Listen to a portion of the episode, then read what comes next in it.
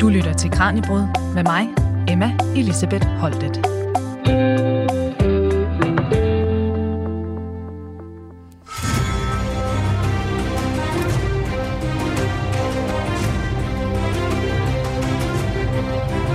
Endnu en gang fylder dragerne særlig meget i vores bevidsthed. Lige nu indtager de stumme, men store titelroller i den aktuelle serie House of the Dragon, forhistorien til Game of Thrones, som vi altså hører temasangen til her.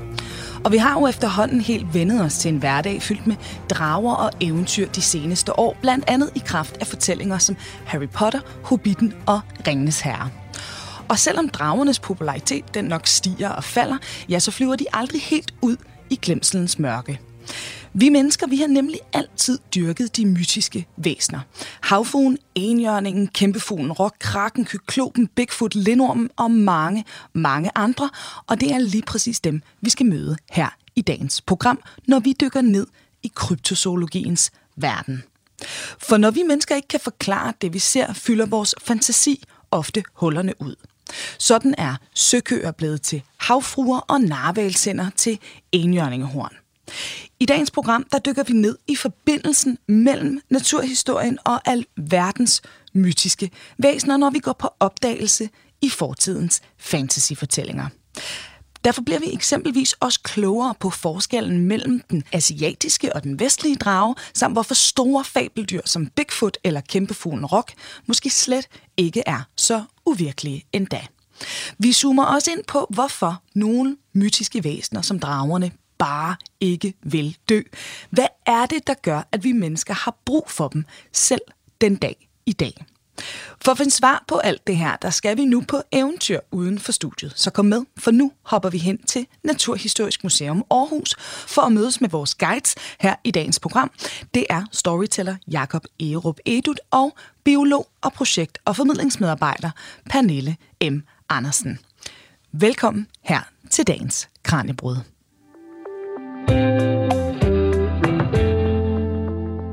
Pernille og Jakob, hvis I kan vælge både mellem de dyr, I normalt har udstillet på Naturhistorisk Museum, og så de her kæmpe, fantastiske dyr, der er på besøg lige nu.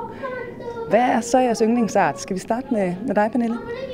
Jamen, øh, jeg går under havets overflade, ja. fordi at øh, mit yndlingsdyr, det er så absolut en kaskalot. Og det øh, er det, fordi det er et dyr, der har en kæmpe kraft. Den kan nemlig lave en øh, stor, stor, kraftig lyd, og kan faktisk klare nogle af de kæmpe blæksprutter, som vi kommer til at høre om lidt senere, som har lagt øh, krop til nogle af vores myter og, og mærkelige væsener.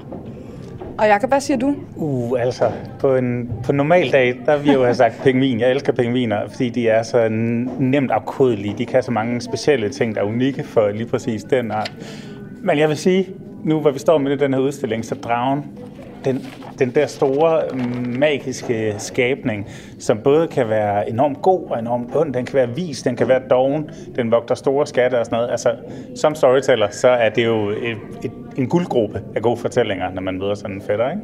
Og de er jo ret moderne lige nu, raverne, ikke? Altså, de flyver rundt på fjernsyn i øjeblikket i HBO-serier og alt muligt andet. Mm. Og, øh, og dem skal vi også tale meget mere om i dag, fordi det er ligesom et gennemgående tema også i jeres udstilling mange af de her væsener, de opstår i lignende, men lidt forskellige sådan skikkelser rundt omkring i hele verden, og der er dragen altså virkelig en global indbygger, må man sige. Ikke? Det må man sige, ja. Den findes både i, altså vi kender jo den europæiske drage, der er voldsom og angriber byer og æder jomfruer til frokost, ikke? og så er der en asiatisk drage, der er meget mere venligsindet og står for det gode der, og som man fejrer øh, på alle mulige måder. Nu har jeg været lidt inde på det ved at sammenligne de almindelige vilde dyr, vi kender, og så øh, de her vilde, mytiske væsener. Men der sidder jo alligevel nok mange derude, der tænker, altså hvad laver en udstilling om drager og havfruer, Bigfoot og alle mulige andre dyr på Naturhistorisk Museum?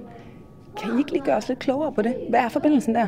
Jo, altså et eller andet, så samler de sådan set hele den menneskelige hjerne, kan man sige, fordi den nysgerrighed, som vi mennesker har som art, den lyst og evne til at systematisere vores verden og forklare vores verden, og så den der evne til at kunne fortælle historier og overføre viden, det er sådan set det, vi mennesker vi er skide gode til, og det samler de her mytiske væsener jo virkelig, virkelig godt. Fordi vi har været ude, vi har observeret, vi er, blevet, vi er forundret, vi er blevet nysgerrige, vi vil gerne forklare, hvorfor det ser ud, som det gør. Og så kan vi lave nogle forkerte betragtninger øh, og forklaringer, mm. øh, som vi så bliver klogere på, men dengang de opstod, har de været fantastiske og rigtige. Og den her udstilling, den har I jo rent faktisk hentet helt fra USA, som jeg har forstået det. Så det her, det kan man sige, det er jo selvfølgelig ikke noget, der kun er relevant i en dansk kontekst. Men hvorfor er altså det her med fantasivæsener, tror I noget, at der er så, så væsentligt lige nu? De har jo lidt fået en renaissance. Jamen, jeg tror simpelthen, vi har brug for noget, der måske er lidt større end altså, grævlingen, som vi har i den danske natur. Ikke? Altså, vi, vi har brug for nogle fortællinger, om, som er arketypiske, gode og onde. Vi har brug for nogle kræfter, der er større end os selv. Øhm, og så tager vi nogle gange afsæt i naturen, som vi kender den, og bygger ovenpå. Så kan det være, at slangen lige pludselig får et løvehoved og nogle ørneben, og så er det blevet til en drage eller et eller andet. Men, men, men de her enorme fortællinger, som også nogle gange har et eller andet moralsk afsæt i forhold til, at øh, du har sfinksen, som er beskytter af noget, og ligesom står for et moralsk kodex. Og sådan. Det, det har vi nok brug for, for, for ligesom at, at pejle os ind på, hvordan vi skal være mennesker. Og nu, nu når vi taler om det her med, med udstillingen, og også grænserne mellem naturvidenskaben og, og det her med de eventyrlige væsener, altså, der er jo noget, der hedder kryptozoologi. Og øh, lige nu, der er der jo for eksempel en, øh, en puma, måske, der huserer i Vejle. Der er i hvert fald nogen, der har, har set den. Mm. Og i sådan nogle her tilfælde, der kan man jo øh, kalde på en kryptozoolog for at finde ud af, om det i virkeligheden er det, der er på spil, eller om det er noget helt andet, der, der sker. Så jeg tænker faktisk, at vi lige skal høre et øh, lille klip med en vaskeægte solo og øh, kryptozoolog, og det er Lars Thomas, og øh, han forklarer os her, hvad det her begreb kryptozoologi, det egentlig dækker over. Kryptozoologien er i den grad sådan en hybrid mellem mange forskellige øh, videnskaber og, øh, øh, og studiefelter. Øh, og det er måske også derfor, at den er svær sådan at få sådan et, et egentligt øh, greb om, og det er måske også derfor, mange øh, forskere og mange, hvad skal vi kalde det, almindelige zoologer synes lidt, det er noget pjat, fordi de studerer jo helt håndfast et dyr, som de kan sidde med og kigge på, mens kryptozoologer, vi jo i meget ofte øh, mere i virkeligheden ikke studerer dyrene så meget, men vi studerer beretningerne om dyrene. Og det er jo noget helt andet, end hvis man kan sidde og måle på nogle knogler og studere et skin. Og Lars, kan man kalde kryptozoologi for et fænomen?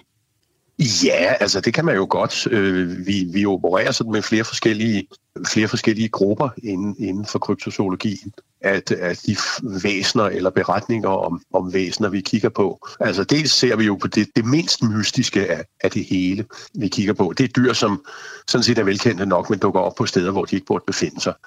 Altså det er jo sådan noget, som det har vi jo haft masser af i Danmark her. Den jyske puma og den fynske løve og lossen i Stenderup-skovene ved Kolding.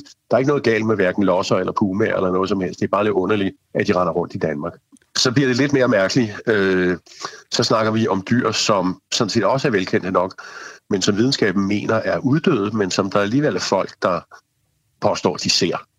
Et af de bedst kendte eksempler er øh, den tasmanske pungul, som øh, efter sine uddøde i 1930'erne, men som massevis af mennesker siger, de har set siden, sidenhen. Og, og så er der de rigtig mystiske, det er det, man sådan, jeg ved ikke, hvad man skulle sige, kan, kunne kalde for øh, det er afdelingen for fabeldyr og monstre.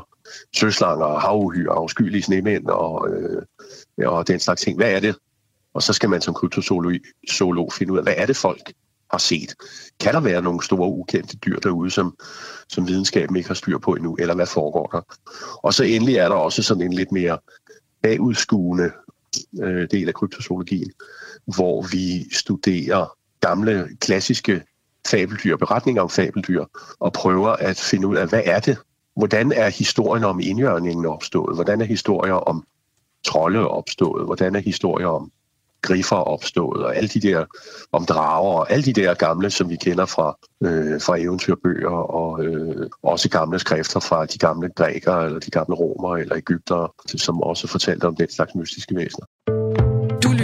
Til Radio 4 fortalte her zoolog og kryptozoolog Lars Thomas, og klippet er fra Kranjebrud om kryptozoologi fra september sidste år. Og nu zoomer vi ind på de flyvende fabeldyr. For en af de klassiske, bevingede, mytiske væsener, det er kæmpefuglen Rock. Den findes selvfølgelig også inde i udstillingen på Naturhistorisk Museum, og Lars Thomas beskriver også den her overdimensionerede flyver i museets hæfte om fabeldyr. Her kan man læse, at beskrivelser af en gigantisk fugl findes i mange kulturer. Fra Marco Polos rejseberetninger til de gamle arabiske eventyr. Og netop Marco Polo jagtede beviser på Roks eksistens. Fra arabiske købmænd fik han så en dag en fjer, der beviste, at fuglen fandtes. Fjeren stammede efter sine fra den ø, vi i dag kender som Madagaskar, og den var hele 13 meter lang. Marco Polo tog fjeren med til Kina og overrakte den til selveste kejseren som bevis på fuglens eksistens.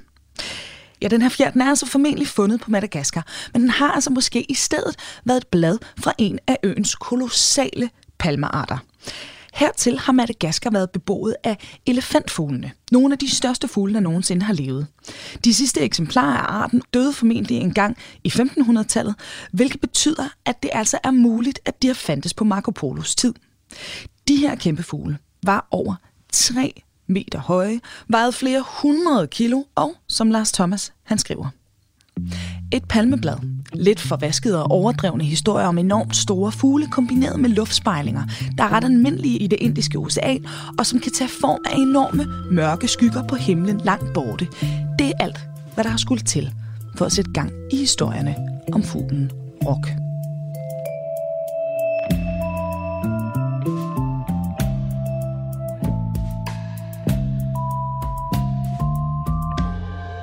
Og vi flyver nu videre her på vores rejse. For i Kranjebrud, der er vi i fuld sving med at gå på opdagelse efter drager og andre mytiske væsener.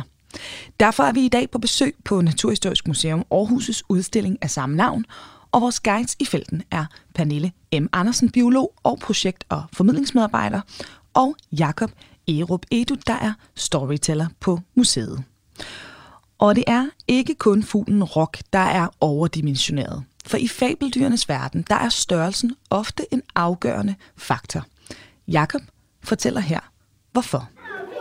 At hvis du tager en helt almindelig skabning, som vi alle sammen kender, og så ganger den op i en unaturlig størrelse, så bliver den bare helt anderledes øh, skræmmende og måske også appellerende på en eller anden måde. Så, så det er jo en nem måde at skabe et monster på, at tage et, øh, et dyr, vi kender, og så simpelthen bare gange det op i størrelse, så har du lige pludselig en mytisk skabning der. Ja, og vel også den anden ende af skalaen. Altså, vi har vel også sådan noget som nisser og dværge, som vi også kender fra, fra Ringens universet og sådan noget. Det er jo det. Altså på film arbejder man lidt med det, der hedder Uncanny Valley, som er et begreb, der dækker over, når ting er lidt ligesom normalen, men lige er en lille smule anderledes. Mm. Så hvis du tager, øh, lad os sige, et, et, et menneske og sætter det ned i størrelse, så har du lige pludselig også noget, som øh, du kan tillægge en eller anden form for øh, magisk eller mytisk fortælling. Ikke? Altså, så bliver det et, et område, der gør os lidt utrygge. Ja. Og øh, jeg tænker, at øh, vi lige øh, trækker på gangen her et øjeblik. Nu går vi så... Øh, vi går lige under dragen Ja, præcis. Vi går lige ind under dragen her. Kæmpe stor drage, der står her ved, ved indgangen. Så trækker vi lige her ud. Hvor der er, øh, hvor der er lidt mere øh, ro. Så går vi ind og, og kigger rundt i udstillingen igen bagefter.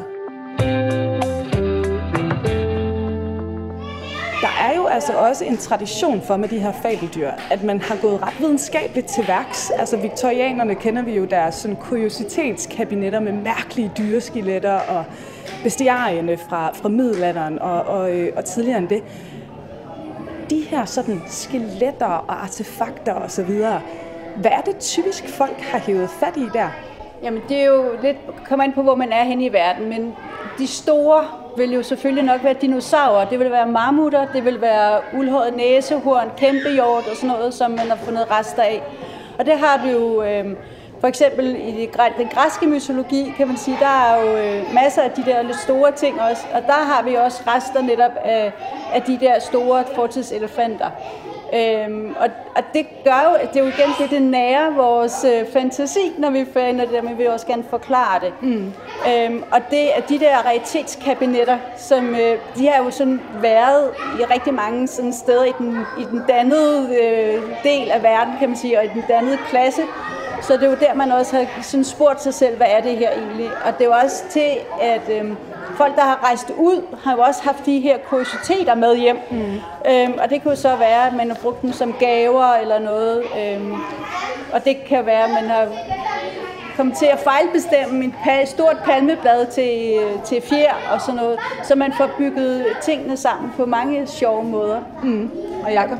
Jamen altså, man kan også sige, har du fundet et kranie med øh, tre øjenhuller, så, og du ikke lige har vidst, at der har levet elefanter, mm. hvor snablen jo også har sit eget hul i kraniet, så er det lige pludselig nærliggende at sige, her har der måske været en kyklop, og det er jo sådan, nogle af de her fortællinger bliver til, at du simpelthen har prøvet at lukke de huller, du ikke lige havde svar på, med at skabe en fortælling ud af, af de fund, du så gravede op af jorden.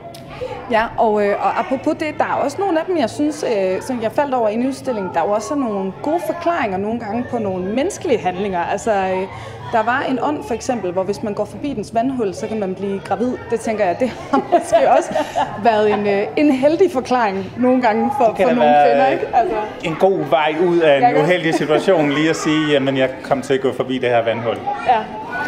Og, øh, Pas på, hvad man kommer for tæt på. Præcis. Så, så de kan altså også hjælpe os ud af nogle, nogle situationer nogle gange, de her fortællinger. Ja. Og øh, jeg tænker, nu skal vi øh, se lidt nærmere på, du nævnte, det var dit yndlingsvæsen herinde i udstillingen, Jakob. Det her med dragerne. Ja. Vi har allerede været inde på, at det er en global indbygger. Ja. Som jeg har forstået det inde i udstillingen, der deler man ligesom op i den vestlige drage, og så den asiatiske, og især den kinesiske drage, som vi kender bedst. Hvad er forskellen på de to? Jamen, som jeg også nævnte lidt tidligere, altså øh, her i Europa, der øh, er den drage, den du også ser i Game of Thrones og House of the Dragon nu her, det er jo en voldsom skabning, der spyr ild og lægger byer øde og øh, ofte vogter store skatte af, af guld. Vi har øh, myter ude fra Kalø Slottsruinen, at der skulle være en drage, der vogtede skatten derude og sådan noget. Så det er altså nogle voldsomme bæster, som også gør os til helte, hvis vi besejrer dem. Ikke? Du har øh, øh, et heltesavnet om, om øh, Sankt Geo, der dræber dragen, og dermed er han lige pludselig ophøjet til helgenstatus og, og render med, med prinsessen og det halve kongerige, og i dag jo øh, helgen for øh, spejderbevægelsen og sådan noget. Det er nogen, man ser op til de her helte, der kunne nedkæmpe de her drager. Men kigger du øh, til Østen, øh, for eksempel kinesiske drage, jamen så har de både, de har kunne variere meget i størrelse, de har kunne være så små, du kunne have dem i en tekop faktisk. Og så har de været store, som du ser dem i gadebilledet, når de, øh, når de bærer dem rundt i, ved festlige begivenheder. Og drager der har været gode skabninger, der har kunne sørge for, at vejret blev godt, for eksempel. Så de, de har egentlig været lidt den- det samme skabning, som vi kender øh, fra Europa, men, men de har haft nogle andre funktioner, og man har brugt dem til andre ting, de her mytiske væsener. Du lytter til Kranjebrud med mig, Emma Elisabeth Holtet. Dragerne i Kina for eksempel, det kan jo også være sådan en fortid, altså nogle øh, forfædre, mm. der ligesom øh, kommer tilbage og hjælper en og deler med visdom og sådan noget. Så de har den, den der anden vinkel også i forhold til de der sådan meget maskuline drager, kan man sige, hvor mændene skal ud og bekende dem. Fordi det er jo igen også, hvornår fortællingerne de kommer, fordi det handler jo også om vores øh, syn på verden, at mændene skulle ud og, og besejre, ikke? og kvinderne de skulle befries.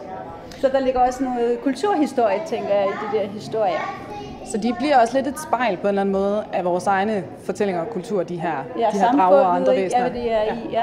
Det gode ved de mytiske væsener er jo, at vi kan bruge dem, som vi vil. Mm. Altså, det er jo os selv, der bygger fortællingen omkring den. Så, så, så et eller andet sted, som du også nævnte, øh, Pernille, når man sidder rundt af bålet og fortæller historier, hvis man så har en dagsorden, man gerne vil have bragt på banen på en eller anden måde, jamen så kan man jo have mytologien som en hjælpende hånd den vej igennem og sige, jamen det her væsen, det gør også det og det, eller siger, at vi skal gøre sådan og sådan. Så både jamen, religiøst, politisk og så videre, der har de her myter jo et, et rigtig godt stykke øh, værktøj. Og pædagogisk også som børneopdragelse. så man kunne sige, at hvis du ikke øh, gør det og det, så, øh, så kommer varulven, eller kommer trolden, eller et eller andet. Ikke? i Japan, eller Ja. trækker dig ned i søen, ikke? Ja, så, så det der med, at man, man har kunnet... Det har været en god øh, lille ting at tage med under armen. Og lige det her med, med dragerne, sådan rent naturhistorisk, man hører jo tit det her med, at det eksempel skulle være dinosaurskeletter mm. osv. Ved man noget om det? Er det rigtigt? Er det der, den formentlig stammer fra? Det er sandsynligvis dinosaurer, mm. øh, man har fundet, og vi har dem faktisk også over i, i Mellemamerika øh, ved nogle af de indianske kulturer. Øh, så det er de der kæmpe hoveder, kæmpe tænder, klør, øh, øh, ben, altså lemmer og sådan noget, man har fundet, og så har man prøvet at stykke det sammen. Øhm, og så kan man sige, der har også været flyveøjlerne, som har jo været samtidig med dinosaurerne, som jo har haft øh, sådan fingre, der er spændt ud i, øh, med, med flyvehud, mm. sådan ligesom I kender med så flagmus i dag. Så der har jo også været nogle, øh, nogle billeder, man kender flagmusen i dag, og så har man set de der lange fingre ligge, og så har man måske koblet de to øh, anatomiske dele og tænkt, det er drager med de store bløde vinger, ikke? Øh, så det der, det der øh, mellemhud der, det, det forsvinder jo, men, men knoglerne de ligger jo tilbage. Ja. Og apropos det her med, øh, med flyvende mytiske væsener, et andet væsen, I har inde i udstillingen, det er jo øh, Pegasus, der mm. ligesom er fætter til enhjørning, og de to, de hænger vel på en eller anden måde også lidt, øh, lidt sammen. Så lad os lige starte med, øh, med Pegasus, fordi den, den flyver jo også. Hvor er vi henne nu i forhold til, øh, til fortællingerne? Der er vi jo i den græske mytologi. Altså, der, der tales om det her, den her bevingede hest, som kun har givet to græske helte lov til at ride på sig. Mm. Så den har jo været en, en, en vej ud af, af ballade, øh, den her hest, og en del af gudefamilien. Øh, den er også når vi er ude i religionsmyter og så videre, så er der lige pludselig ikke nogen skæld mellem, en hest kan sagtens være i familie med resten af guderne, man skældner ikke så hårdt mellem det. Ikke? Øhm, og, og, og, og hesteguder er jo også kendt fra den nordiske mytologi, hvor du har Sleipner, der er Odins hest og sådan noget. Men her er der altså tale om en vinget hest, som, som øh, er sådan, hvad kan man sige, meget ædel og kun giver et absolut fortal lov til at ride på sig. Og det er jo et vanvittigt godt øh, værktøj og våben at have sådan en bevinget hest. Historierne om enhjørningen findes mange forskellige steder i verden, og den kommer derfor i lige så mange afskygninger. Herhjemme kender vi den som en smuk, hvid, samtidig næsten lysende hest med et snoet horn i panden. Denne myte skabte et eksklusivt marked for narvaltænder, der blev solgt for helt utrolige summer i middelalderen.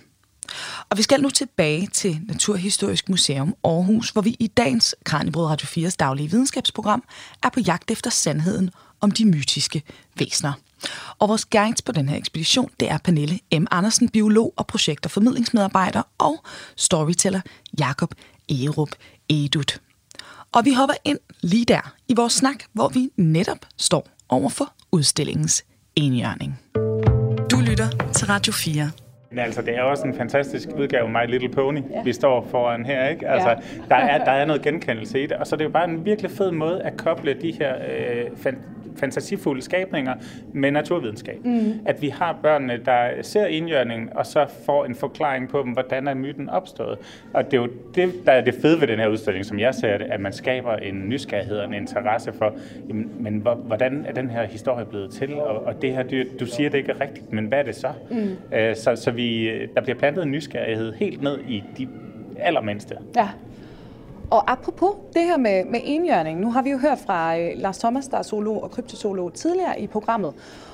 Og jeg tænker også, at vi skal lige høre fra ham igen, fordi jeg har et klip her, hvor han fortæller om det her med, hvorfor de her mytiske væsener, de er så svære at slå ihjel på en eller anden måde. Altså hvorfor vi bliver ved med at holde fast i de samme historier. Og der kommer han nemlig blandt andet ind på, hvorfor enhjørningen den også er så populær.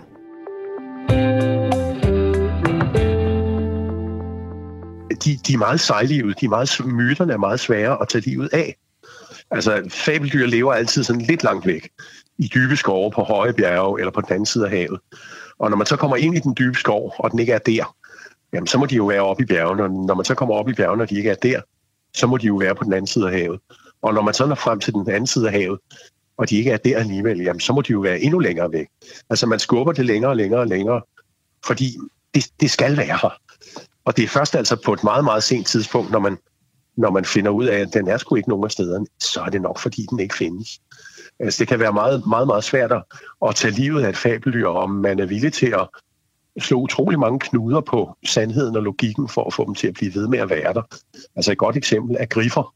For eksempel det er det her øh, fabeldyr, som typisk består af en, en løve med enten et ørnehoved eller også hovedet fra et andet dyr og så vinger.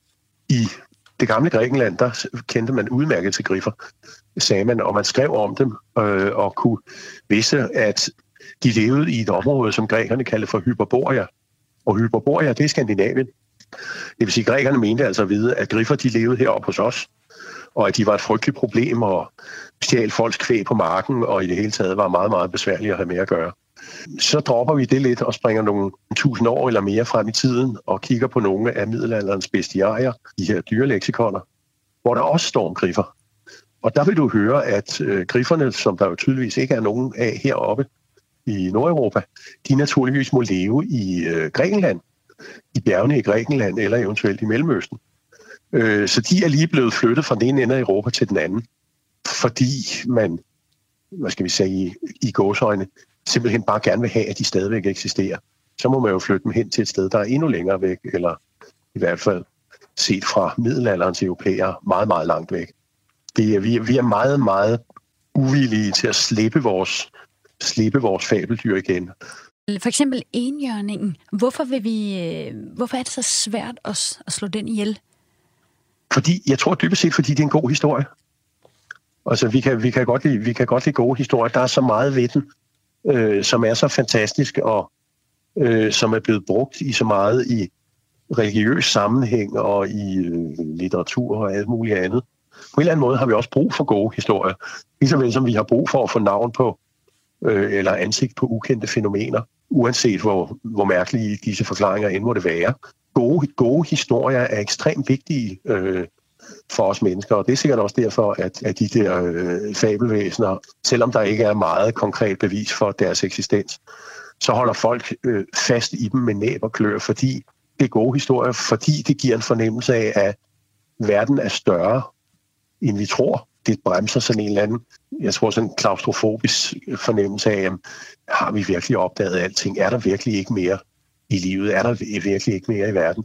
Jo, prøv nu lige at se, der er jo de her søslanger, der er jo lige de her enhjørninger, der er jo lige de der, og så giver det frem for alt også til sidst den der, det almindelige menneske, sådan en, en lidt tilfredsstillelse ved at kunne sige, ah, videnskaben tror, de er så kloge, men de ved jo ikke alt.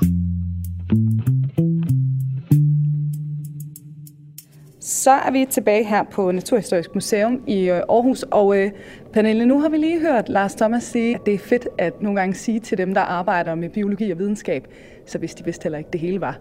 Hvad siger biologen til det? Jamen, jeg siger jo, øh, behold nysgerrigheden, og nysgerrigheden ude i verden, fordi at vi til stadighed finder vi jo nye arter. Vi får nogle nye metoder, vi kommer ud på forskellige måder. Vi har nogle redskaber, øh, hvor vi kan gå ud og, og kigge på høje bjerge og i dybe regnskove. Så der findes stadigvæk nogle ting derude, vi ikke ved noget om. Og det er jo fedt. Det er så fedt. det, det er jo der eventyret også ligger, det er, ikke? Jamen, øh, man bliver simpelthen så glad hver gang. Ja. Altså, det er stort at finde. Altså, der er jo selvfølgelig nye små dyr, små insekter og sådan noget, men det er altså også pattedyr i sådan en øh, hjortestørrelse, vi stadigvæk også finder. Ja. Så der kan altså godt være noget for kryptozoologerne at, øh, at arbejde med derude, ikke? Altså arter, som man simpelthen stadig bliver, bliver overrasket over. Det er jo dejligt. Nu, øh, nu taler Lars Thomas også i, i klippet, vi hørte om det her med, at man også tit rykker de her fantasidyr derud, hvor det bliver sværere at, at bortforklare, at de ikke skulle være der på en eller anden måde. Og øh, her er havet jo rigtig dejligt, fordi der er rigtig meget, vi ikke ved om det, der foregår under havets overflade. Så jeg tænker, skal vi ikke lige hoppe hen til, øh, til nogle af alle de mange havuhyre og søuhyre, som I har i udstillingen? Dykker vi under havets overflade her. Ja, det gør vi. Og der er, ja, det kan du se også på væggene, hvor der er bølgeskulp og, og vand. Og, og der er vi jo i havfrueland nu. Mm. Øh, havfruen er jo ligesom dragen og indjørningen et af de her mytiske væsener, som virkelig går igen i mange kulturer og, øh, og har holdt ved stedigt. Altså, øh, herhjemme har vi jo eventyret om den lille havfru, og det er jo nærmest blevet et varetegn øh, for, for København. Folk rejser til for at se den her statue og så videre. Men, øh, men, men der er jo sjove myter om, om havfruen. Blandt andet øh, skulle Columbus have anført i sin dagbog, da han var ude at sejle, at øh, han havde set havfruer, mm. øh, men at de dog ikke helt var lige så skønne og smukke, som han havde fået fortalt. Og der mener man simpelthen, at det, øh, den gode Christoffer, han har stødt på, det er, det er søkøer. Som vi har en hængende af der her, hænger som en model af en søko der. Ja. Øh, og, og, og hvis du kigger på den, så er den noget mere øh, plump øh, og, og, og sådan lidt mere kantet i sin udformning end, end havfruen, vi har stående som smuk galionsfigur øh, ved siden af. Så, så der kan jeg godt forstå, at den gode Columbus er blevet en lille smule skuffet. Men der kan jo ske meget med i det her øh, mørke vand, når du har været på søen i lang tid, og du måske håber på at, at se et eller andet. Ja. Det er også godt, at man har længtes efter at se noget, ikke? når man En- har været søen i lang, i lang tid. Øhm, men det er faktisk, altså, det er også tit, at man har fortalt, at øh, havfruer sidder og kæmmer sig. Mm. Altså, de berærer deres lange hår og ser yndige ud. Og der har man faktisk også en, en, en snak om, at det faktisk godt kan være sæler, som jo med deres lange klør ligger der og, mm. og, og, og ordner pelsen. Så det er de der havpattedyr, de, øh, de har jo sådan et eller andet, både store øjne, altså selv sælerne har jo de der meget store øjne og ser faktisk meget nuttet ud jo. Øh, og søkøerne, de står tit sådan i, i vandet, sådan lodret, så man ligesom ser hovedet komme op. Så det kan jo også godt være med til at lige at pire lidt til ja. den der fantasi, når man har været lang tid på søen. Ja, hvis man er en lidt øh, dehydreret eller, eller fuld sømand, eller Ja. jeg ved ikke. Og igen, den er svær at efterprøve, når du kommer hjem Ja. og fortæller det videre. Hvem skal man så være til at sige, nej, det skete ikke, fordi det ved man ikke en skid om. Nej, nej.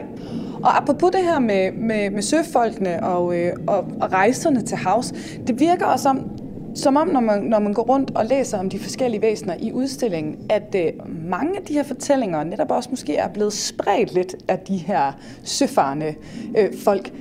Er det, er det sådan øh, generelt sådan, at de her myter ligesom er blevet båret rundt med de rejsende, eller ved vi, hvordan de sådan er, er spredt rundt globalt set?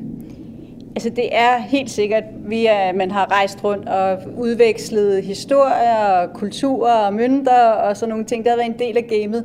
Og det der med at kunne have de gode fortællinger ved lejrebålet, mm. altså tro mig både, når man har været i krig, eller når man har rejst rundt, bare sådan på må få, så ligger der helt sikkert en status i at være den gode storyteller. Altså det er, der ligger bare rigtig meget power i at kunne fængsle sin, øh, mm. sin medhører. Der, så, så jeg, og der har tingene måske også lige fået det lille tak. Lige blevet, lige blevet lidt mere spændende, lidt større og lidt lækre. Og så hvis man sådan rejser videre. Vi kender jo også de, historien fra en fjer til fem høns. Mm. Altså det er sådan lidt den samme, tænker jeg, at øh, det startede med en størrelse og måske blevet lidt større og større mm. og lidt federe. Ja, en ting er jo den her Monteriør-overlevering. Så er der også ting, der er blevet nedskrevet undervejs. Der er også ting, der er blevet hugget ind i sten. Mm. Øh, templer, hvor du har billeder af drager, der er hugget ind i. Du har øh, også tekstiler, hvor, hvor der er vævet de her mytiske skabninger. Vi har eksempler på, på det hele her i udstillingen. Så, så der er jo mange måder, det er blevet overleveret på. Og nogle gange har du fået en mere konkret fortælling med. Andre gange så har du bare haft et billede, mm. som er, er draget videre. Og så kan du selv lige pludselig begynde at bygge din egen historie ovenpå. Ja. Og til lytterne, der kan jeg også sige, at uh, heldigvis vil jeg næsten sige, der har jeg lagt mærke til på et par plancher derinde, der er det altså også nogle gange, at historikerne åbenbart ikke kan forklare, hvorfor uh, nogle fortællinger øjensynligt bare opstod nærmest altså identiske på hver sin side af, af kloden. Og det, der, i- sådan i eventyrets øjemed, der synes jeg også, det er, det er da også lidt fedt. Det er smukt, Ja, at, at den samme historie næsten kan opstå på hver sin side af kloden.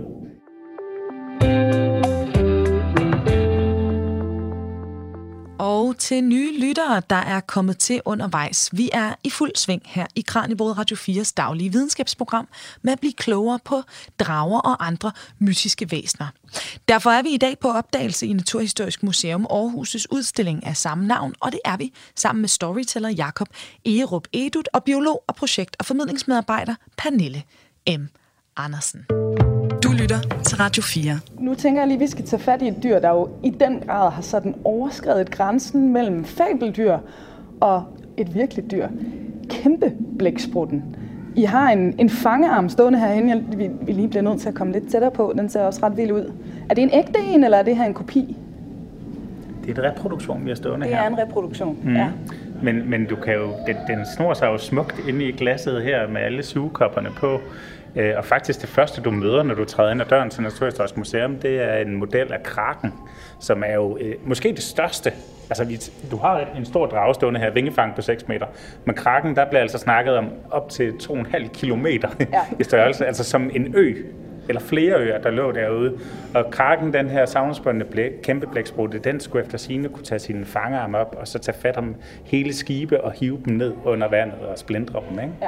Ja. Øhm, og, og ja, det er jo en myte, og den er gået igen i, i mange fortællinger. Altså øh, først senere kom den til at hedde, hedde blæksprutte. I starten, der, der hed den djævle djævlefisken, kaldte man den mm. simpelthen, ikke? Øh, fordi den, altså det, det ligner jo noget, man har fundet på, en blæksprutte. Den er så sær i sin udformning. Ja. Og så øh, har man måske slået det hen som værende et fabeldyr i en periode, og så sker der jo det fantastiske, at man jo finder fangearm fra kæmpe blæksprutter, og du finder mærker på valer, øh, at de har været i kamp mm. med, med, med de her øh, store dyr, og, og, og, og der efterhånden gennem tiden er blevet opdaget blæksprutter af større og større størrelse, som lever langt ned under vandet. Så der kan man sige, der er det måske i virkeligheden myten, der også er blevet lidt til virkelighed. Det er i hvert fald en, en, en sjov øh, fortælling, at mm. øh, man har hele tiden troet, der var noget, og så er det også stille og roligt blevet bevist. Og, og nu spørger jeg, Pernille, altså i forhold til det her med biologien, vi synes, vi ved jo rigtig mange ting. Altså, hvordan kan så stort et dyr have været et, et mytisk dyr i så mange år? Hvorfor vidste man ikke, at de var, var virkelige? Altså, der er også, der er også skyllet kæmpe blæksprutter op mm. øh, på kysten gennem tid, og det, de er blevet taget for at være en, øh, det, vi kalder sømunke. Så de, man har, øh, faktisk er der nogle historier om, at man har haft den levende, og man har prøvet i Danmark, øh, en af vores konger fik den præsenteret, og havde den faktisk øh, gående, og prøvet på at komme i kontakt med den her sømunk, som han troede var sådan noget øh, religiøst noget, øh, et væsen. Øh, men øh, den døde så, uden han fik svar på alle sine store spørgsmål. men, men, øh, men de her kæmpe blæksprutter, de, er jo, øh, de lever på kæmpe dybder, mm. så derfor har det jo ikke været nogen, der har ligesom, man er lige kommet forbi, hverken som fisker eller ej, men man har faktisk nogle historier om, at de tiltrækker fisk. Mm. Og jeg tænker måske, i, det er omvendt, hvis jeg ser på det med biologens øjne, at fiskestimer har tiltrukket øh, blæksprutter måske. Øhm, og så har man ligesom tænkt, at det, der var sådan en, en, øh, en særlig kraft, mm. de udviste. Men de der kæmpe blæksprutter, de lever på store dybder, og de er super seje. Altså de, og, øhm, og netop som Jakob siger med, at de kæmper mod kaskelot for eksempel, mm. er jo et rigtig godt eksempel. Og der er jo den der med, at øh, blæksprutten har ikke brug for ilten, men det har kaskelotten altså. Så der er en tidsperiode for kaskelotten i forhold til at få fat i det her, den her kæmpe blæksprutte, som den faktisk lever af. Mm. Og skærer man en kaskelot op, så finder man det, man kalder næb for blæksprutten, altså dens munddele. Og det er derfor, man ved, at de spiser blæksprutter. Mm. Blandt andet. der er vel nærmest ikke nogen kultur, der ikke har deres udgave af en eller anden kæmpe sømonster eller, eller et havudhyre. Øh, I Danmark, hvad har, vi, hvad har vi haft her? Jamen, som jeg nævnte tidligere, så har der været fortællinger helt lokalt om dragen, der bevogtede skatten mm. ude ved Kævløs Slotsruin. Der har også været fortællinger om Lindormen, der, mm. øh, der drog op af havet og øh, straks sig ind over Aarhus for at hive domkirken ud i havet igen måske en, en fortælling, som er skabt af dem, som måske ikke brød sig så meget om kirken, eller hvad kan det være, eller havde brug for at opsætte et fjendebillede for at samle folk. Øhm, så, så der har vi jo mange lokale. Vi har også havfruen, som jeg nævnte før. Mm. Øhm, så, så, så myterne er jo både sådan helt lokale, altså du har de underjordiske på Bornholm for eksempel, også et godt eksempel, mm. ikke? at det er så en integreret en del af kulturen, og, og spørger du de gamle, jamen så er de fuldt og fast overbevist om, at, at de underjordiske er til stede. Ikke? Så alle kulturer, alle steder, nærmest hver by har øh, sin heks, og hver skov sin trolde, eller hvordan det er, man siger. Ikke? Øh, vi har brug for det her missing link. Altså, mm. de leder stadig efter Loch Ness uhyret. Mm. Der, der er ekspeditioner til massevis af penge, der bliver sat i, i søen. Pun intended, ja.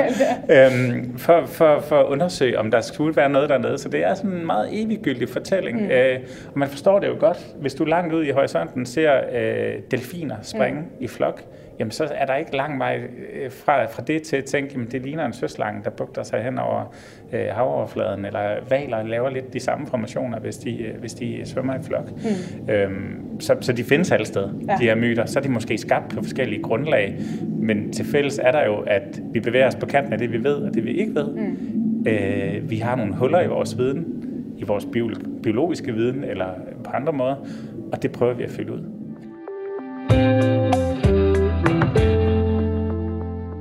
Jakob og Pernille, jeg tænker lige, vi skal hen, fordi nu kan jeg se, at der øh, er noget med en søslange og et havuhyre herover, mm. som jeg synes, vi lige skal prøve at, at skrue på, når I har så mange gode dimser her rundt omkring.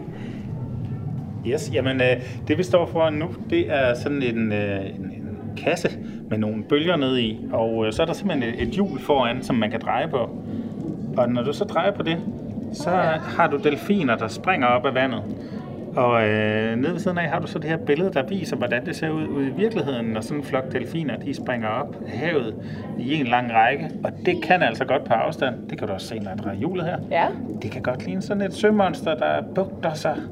Jeg kunne godt blive overbevist om, at det var en, øh, en søslange, der var på spil, ikke? Eller ja, på lang afstand, og måske gråvejr og så videre, ikke? Så, så er det nærliggende. Ja.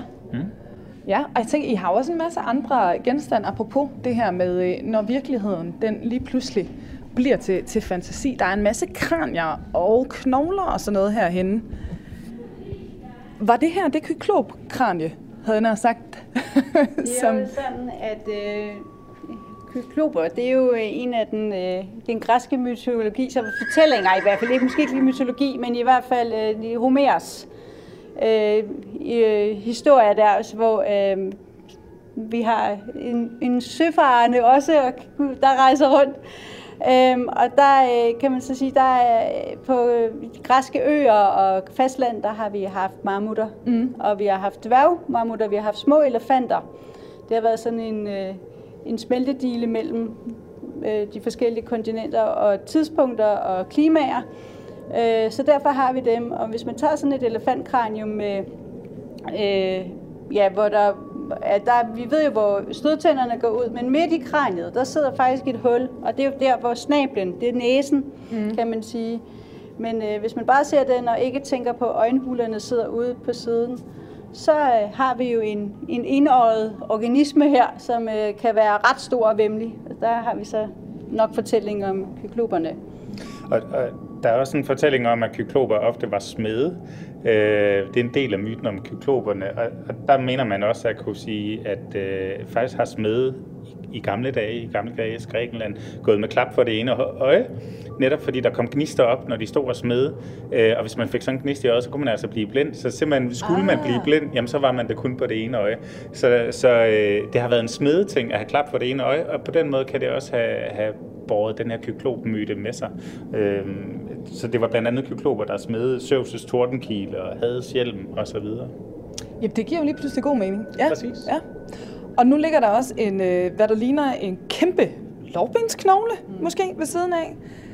Der er vi igen over elefantverden med en, øh, en mammut elefant, eller en mammut lårknogle, Øhm, og det er jo også, den er jo kæmpe stor, altså den, den er 1,20 meter, tænker jeg, den her, der ligger her. Så det er jo også, hvis man så sætter den oven på hinanden og tænker, det er en lårbindsknogle for et menneske, så er det faktisk ret stort menneske, mm. kan man sige. Ikke? Så der får vi kæmperne, og vi har jo også fortællinger om kæmper i, i Danmark, øh, blandt andet alle de store sten, der ligger ude i Molslandet, mm. er jo kæmper, der har kastet med dem øh, og landet dem. De forklaringen, men øh, den rigtige historie er jo, det er isen, der har ført den med fra Norge og Sverige for eksempel.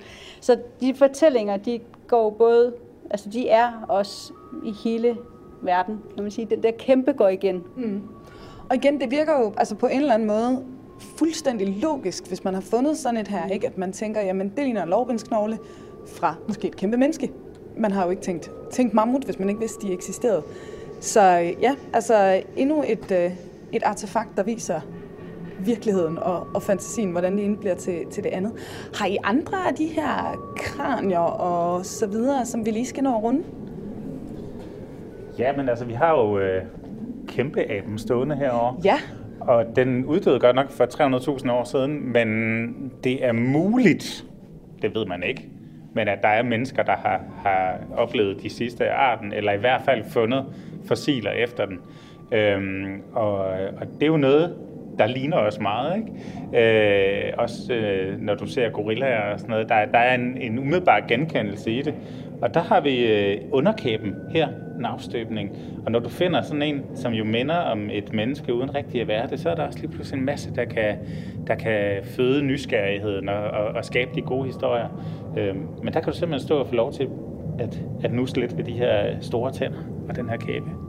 Så er det også sådan, at nogle af de her kæmpe arter, altså at der også måske er en mulighed for, at nogle tidlige mennesker har oplevet dem, og at nogle af de her fortællinger simpelthen også kan være nedarvet i mange generationer, eller er det mere sandsynligt netop, at man har fundet knoglerne bare? Jeg tror, det er knoglerne, man har mm. fundet. Altså, der vil jo nogle af de store fugle mm. øh, fra Madagaskar, Australien og sådan noget, som der vil kunne være fortællinger om. Øh, der var så ikke så mange mennesker i Australien på det tidspunkt. Men altså, dem som øh, fra Madagaskar med elefantfuglen og sådan noget, der vil være, kunne være nogle overleveringer, tænker mm. jeg. Og nu har vi talt meget om det her med størrelse, altså så snart ting de bliver store, så bliver de også uhyggelige. Pernille, fra sådan en, den biologiske forklaring på den her tid, hvor der har været de her kæmpe arter, mm. er, er, det, er det mennesket, der kommer ind og dræber dem, eller hvorfor er det, at vi ikke rigtig har levet på, på øh, altså, samme eksisteret i hvert fald med de her kæmpe arter? Altså, de har været der tidligere, mm. kan man sige. Øh, det, der er, som vi har haft en samme eksistens med, det har været marmutter. Mm. Altså istidsfagnaen. Altså uldhåret næsehorn, kæmpe hjort og sådan noget. Og der er jo en... Øh, der er i hvert fald en teori. En af teorierne er, at det er mennesket, der har været med til... Altså, der har været en klimaforandring, som har presset de her, øh, den her fauna øh, og hvor mennesket måske så har været den dråbe, der fik bæret til at løbe over med, fordi vi har haft en meget hård jagt på mm. dem. Ikke? Øh, og man kan faktisk se der, hvor mennesker indvandrer til kontinenterne, der forsvinder de, de store dyr. Ja. Så det er helt sikkert, og så kan man sige, at nogle af de store dyr, af store fugle, for eksempel, de har jo ikke kun flyve, Mm. Så de har jo været super sårbare. Vi kender rigtig mange, både fra, øh, fra New Zealand, Australien og i altså Madagaskar, er sådan ikke flyvende fugle, der er forsvundet. Øh, så på den måde vil mennesket jo have, altså, vi er, vi er en art, der fylder meget, kan vi ikke sige det på den måde. Øh, men, øh, men vi har ikke sammen eksisteret på den måde. Du lytter til Radio 4. Lige her til, øh, til allersidst, Pernille og, og Jakob, hvad vil I egentlig gerne have, at publikum de tager med fra de her fortællinger fra Naturhistorisk Museum og videre ud i den virkelige natur? Jamen jeg tænker en nysgerrighed. Mm. Aller, aller først og fremmest en nysgerrighed på naturen. Øhm, og, øh, og hvis vi bare kan lykkes med, at øh, de kigger sig omkring og tænker, at det er faktisk ret spændende, de her koblinger til, til det, vi har i vores egen natur uden for døren, men så synes jeg egentlig, vi lykkes rigtig meget. Det der med at stille spørgsmål og undersøge det mere, jamen, øh, jamen så synes jeg egentlig, vi er kommet et godt stykke af vejen.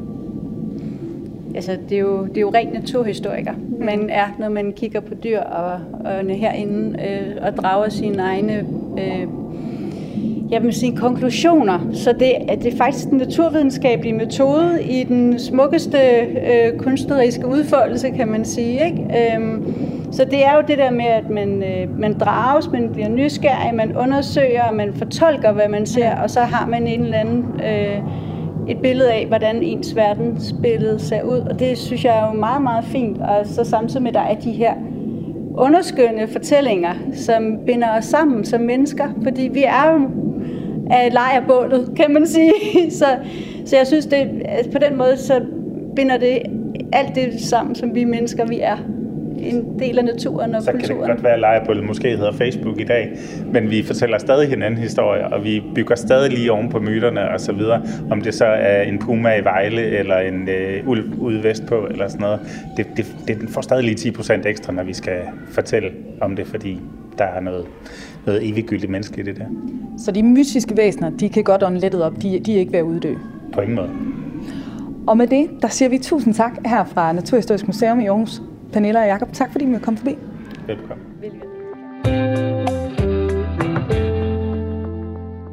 Og øh, vores guides igennem udstillingen og udforskningen af drager og andre mytiske væsener, det var altså Pernille M. Andersen, biolog og projekt- og formidlingsmedarbejder, og storyteller Jakob Erup, Edut, og begge var altså fra Naturhistorisk Museum i Aarhus. I løbet af programmet, der hørte vi også klip med zoolog og kryptozoolog Lars Thomas. Og de klip, du hørte, de var fra udsendelsen om netop kryptozoologi fra september sidste år. Så hvis du vil lytte til det fulde program, ja, så finder du det som altid inde i vores arkiv på din Radio 4-app. I morgen der sender vi live om en af virkelighedens fascinerende skabninger, nemlig superoverleveren bjørnedyret. Og på mandag der får du opskriften på, hvordan du laver et mumie. Men lige nu, der er der ikke andet tilbage end at sige farvel for den her gang. Mit navn er Emma Elisabeth Holtet. Tak fordi du lytter med, og på genhør.